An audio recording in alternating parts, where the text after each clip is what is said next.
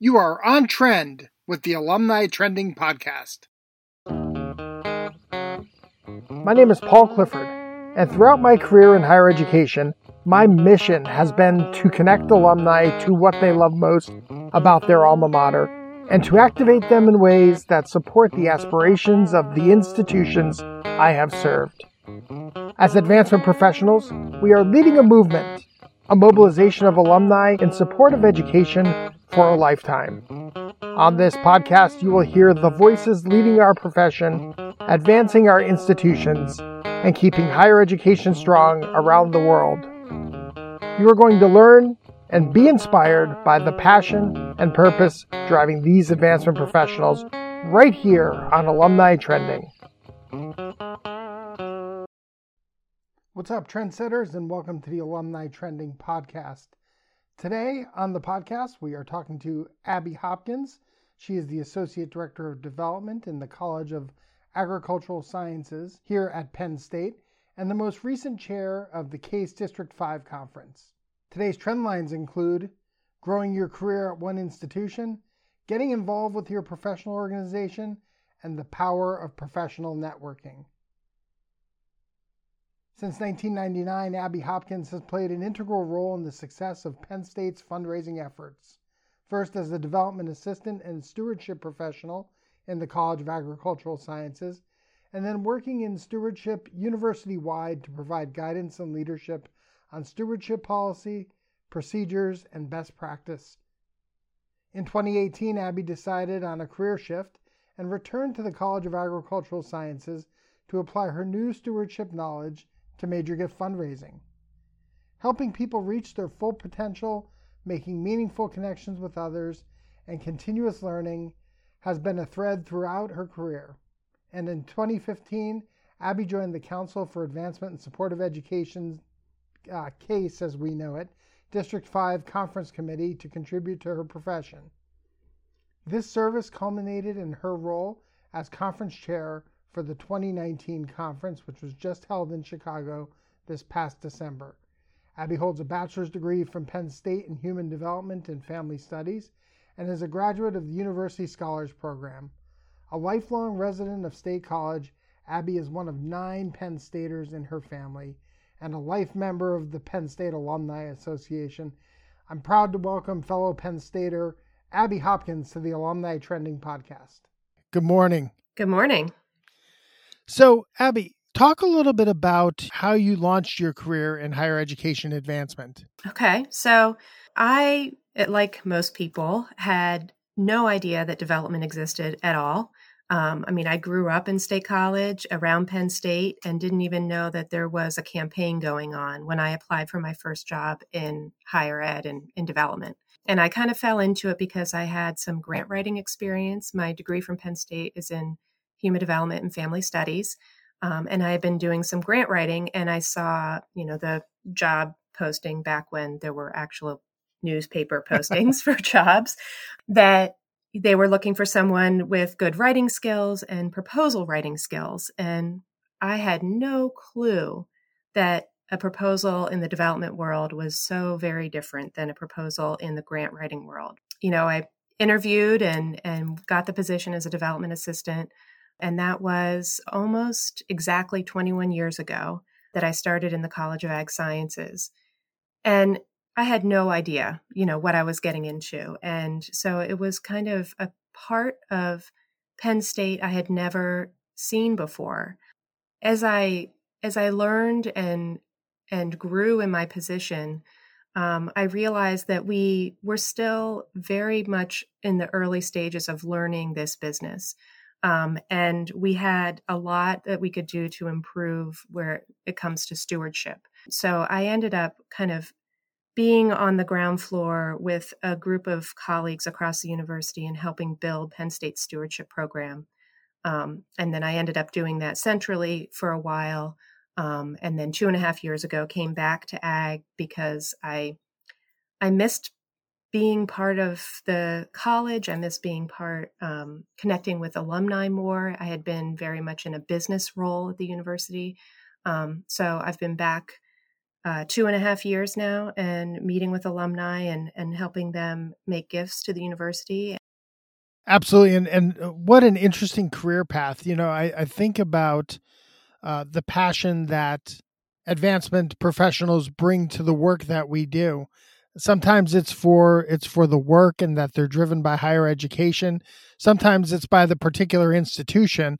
Uh, but I would imagine that your passion is actually a mix of both, having spent 21 years at the same institution here, your alma mater at Penn State. But talk a little bit about kind of your passion for the work. Is it to make Penn State better? Is it the belief in higher education? Uh, or, or, is it a, a nice mix of both? It's definitely leans more towards the belief in higher education. You know, education is is the great equalizer. I think it's so important that we have opportunity for people to get their education and um, grow as a person and then grow our society together so i feel it's just such a basic need and i as as much as i love penn state and i grew up here i never anticipated that i would still be living here and that Penn State would become such a, a continued huge part of my life. That's partially why I got involved in CASE too, is because I don't think while while I love what Penn State is doing, and I'm very passionate about us doing things the right way, um, and that's where my stewardship passion comes in, is that that we are good stewards of the funds that people give us and good stewards of our alumni. It's not just about Penn State. There are so many excellent institutions out there doing really great work, and being a part of that larger group of people is what is is so meaningful to me. You referenced your volunteer experience with Case, and we're going to get to that in just a minute. But it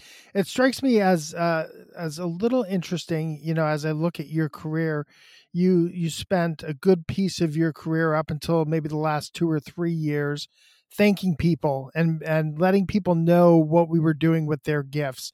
And now you're on the other side of that where you're actually trying to tap into donor passion and you're asking them uh, you're on the asking side. What has been the biggest difference between the work you were doing early in your Penn State career versus what you're doing most recently now? It's actually not that different. It's more personal. So I still am thanking people. I still am talking about the impact that their gifts have.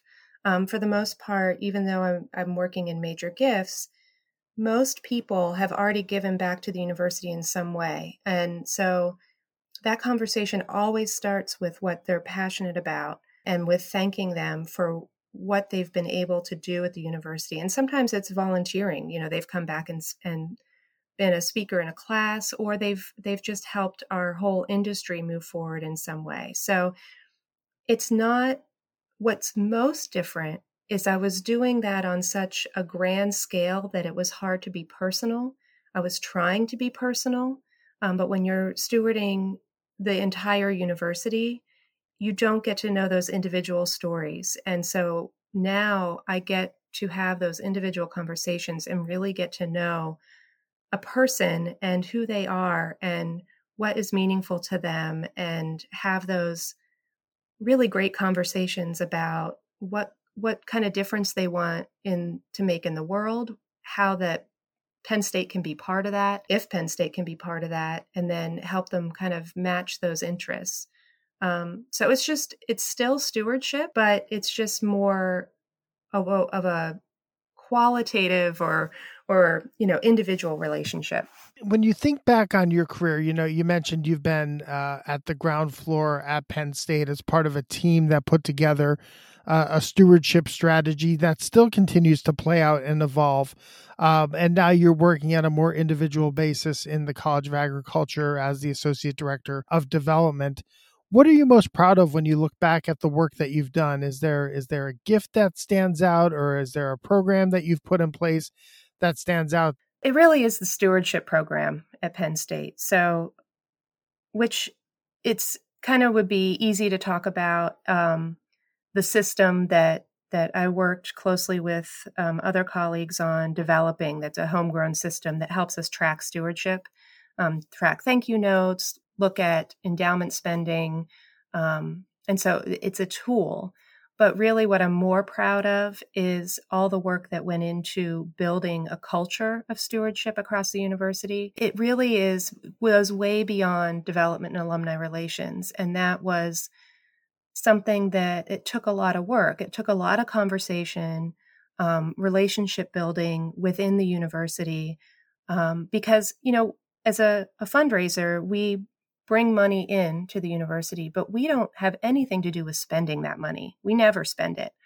So the the work of stewardship is really with our faculty, with our students, with our staff, and so getting um, people to understand that and not only understand that but own it and feel proud of it and um, get past any fears they have about talking with donors um, and and see this as something that is a positive thing that we're all working on together that can help their program um, that that kind of stuff is what I'm I'm most proud of and you know building a network of stewardship coordinators um, across the university and and being um, able to facilitate discussions on how we can do better and always thinking about doing better um, is really what I'm most proud of. You know, I'm not at all surprised by your answer because not only have you built and been part of the team that has built a stewardship program here at Penn State, but you've also been a good steward of our profession. Talk about your involvement with uh, the Council for the Advancement and Support of Education, and particularly your involvement in, in CASE District 5. Like I had mentioned before, I never envisioned that I would stay at Penn State my whole life. And you know where we live. It's very much, um, there aren't other institutions around us, there aren't other colleges close by to really interact with. And so you have to be very intentional about making relationships outside of Penn State. Now, there's a lot of movement in our profession in different institutions, but I've not had that. Um, and that is um, a weakness of mine because I only know the Penn State way. So um, through my my former um, director in donor relations, she had been at multiple institutions, and she introduced me to um, a really great colleague of our profession, Jeff Lieberman, um, at the University of Iowa, and he was like, "Oh yeah, if you know if Chris thinks you're great, then let me connect you." And and um, they happened to have a spot um, open on the conference committee that year, and I had no idea what I was doing. Um, but I, you know, jumped in, went to Chicago, and um, it, it really was such a wonderful, you know, it, I, I, I had no idea what I was getting into, but like the, the enthusiasm and um, just just getting together and getting to know on a personal level people at other institutions um, and not just in development but in alumni relations and communications lots of different roles lots of different institution sizes um, and working together um, as a group to really brainstorm and think about um, where our profession's going what our biggest needs are um, how can we do better? How can we make sure that that everyone in our profession is making is doing the right thing and making us all move forward together um, is very energizing. Um, and you not only get ideas to bring back to your own institution but you get this um, energy and enthusiasm and lifelong relationships um, that that just you can't you know I'll I'll never regret the all the time that went into that work. A big shout out to Jeff Lieberman, a fan of the Alumni Trending podcast. Liebs is a is a great colleague. Uh, our paths have crossed a number of different times, and and really, I think that that story that you just shared is kind of quintessential higher education advancement and kind of the network that we have where where you didn't know Jeff Lieberman until you met Chris uh, Chris mm-hmm. introduced mm-hmm. you, and, and and that's really, you know, the network of professionals that are just uh, involved with what we do, uh, and so open to connecting and helping others from uh, different institutions, from different experiences, is unlike any other industry that that I've ever been around or, or introduced to. Yeah, I mean, it is indicative of our of our industry is that we share we aren't we don't hide from other people the the work that we're doing. We share and we help each other out in a way that i think a lot of other industries don't do. I think it goes back to your early answer uh, in that we don't we are not necessarily competing with each other yet we we have this shared passion for higher education and, and what education can do. And so if something's working at one institution our inclination is to share it which is which is almost uh, the opposite of every other industry right? Every other industry is looking for a competitive advantage. Uh, we take our competitive advantage advantages right and we share them with others so that it makes our industry it makes education stronger it makes uh, it makes our country stronger because we're able to do better things for education here in in the united states so, uh, all right. So, so you got involved with Lieberman, which, um, which those who know him, that that might have that might have been a dead end, uh, but it has really worked out for you. Uh, it led to other volunteer opportunities within Case District Five, ultimately culminating in you being the uh, the chair of the district conference this past year. Talk a little bit about uh, about kind of your uh, ascension to that role, uh, and then we'll dive in a little bit later on on uh, the actual responsibility of pulling off a conference for thousands of your of your colleagues. But how did you get in position to be the chair of that conference? Again, it's relationship building.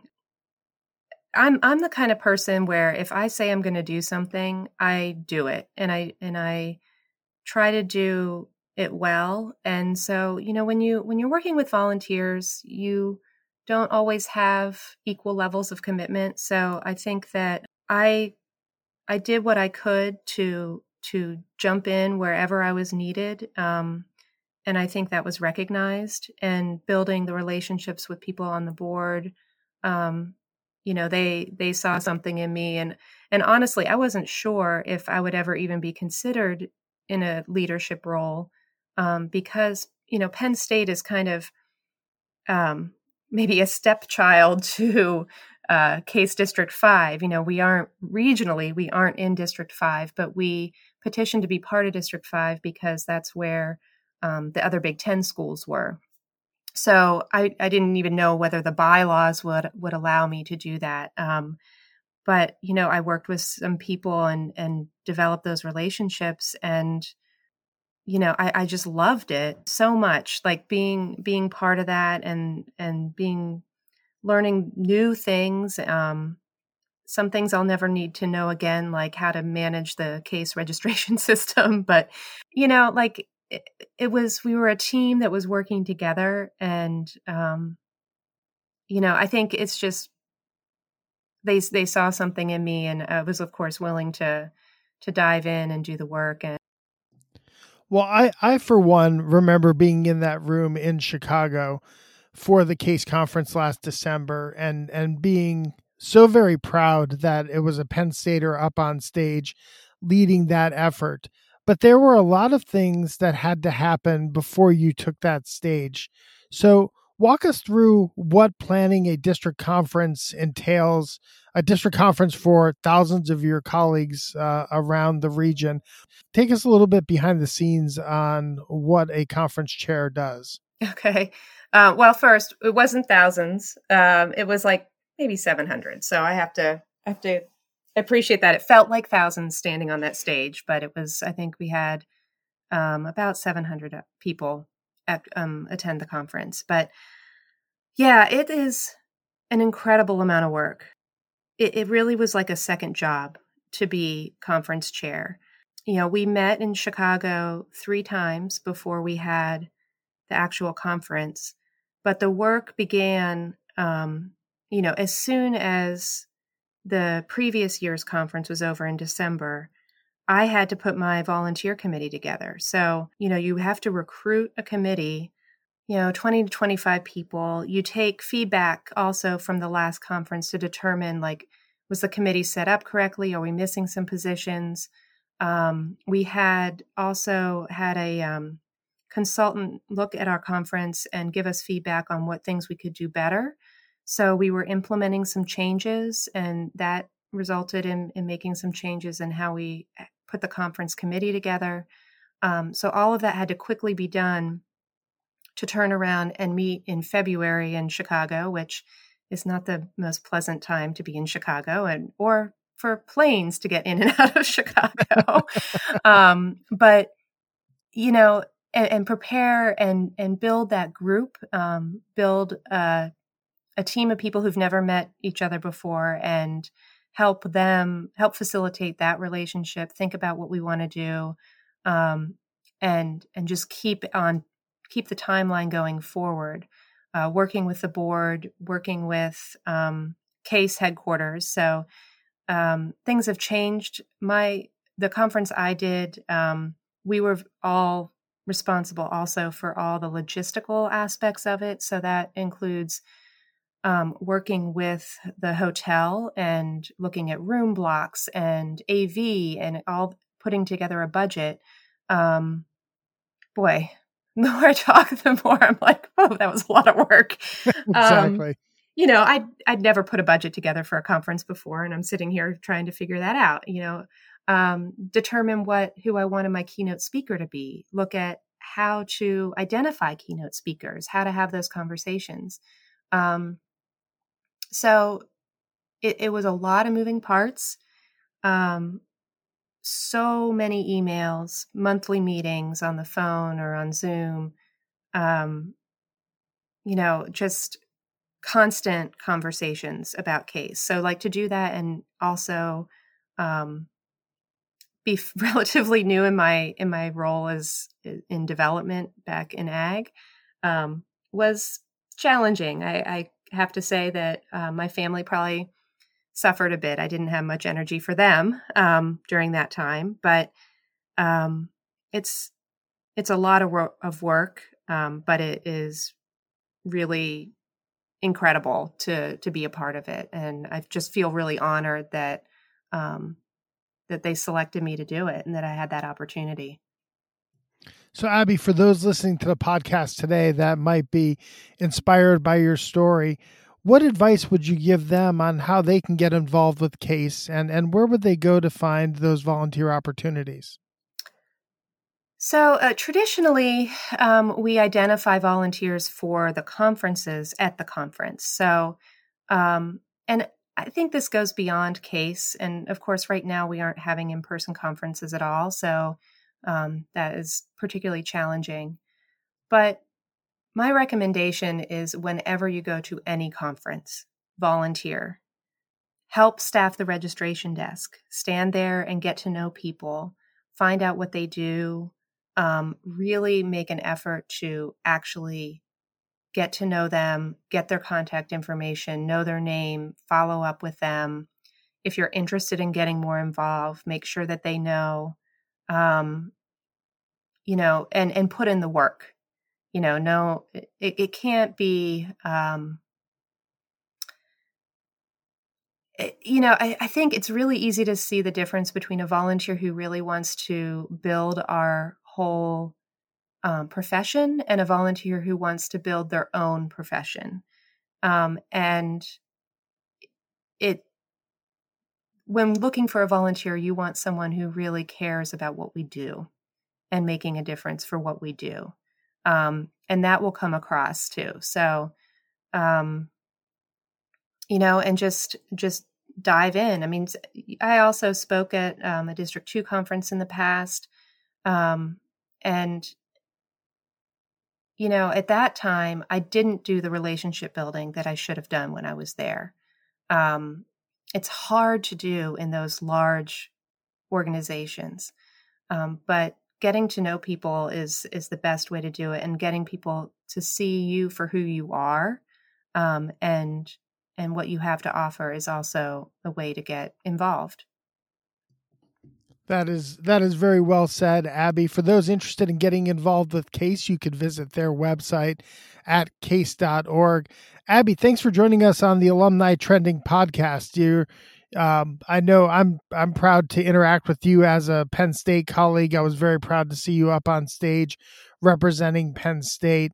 Uh, but but more so uh, how you've been just a great steward of our profession and what you've been able to do for all of us who are practitioners in this field to be able to provide that kind of professional development through conferences and through the other ways that you've been able to give back uh, are greatly appreciated. Oh, thank you, Paul. You've been very supportive of me, and I really appreciate that and value you as a colleague as well.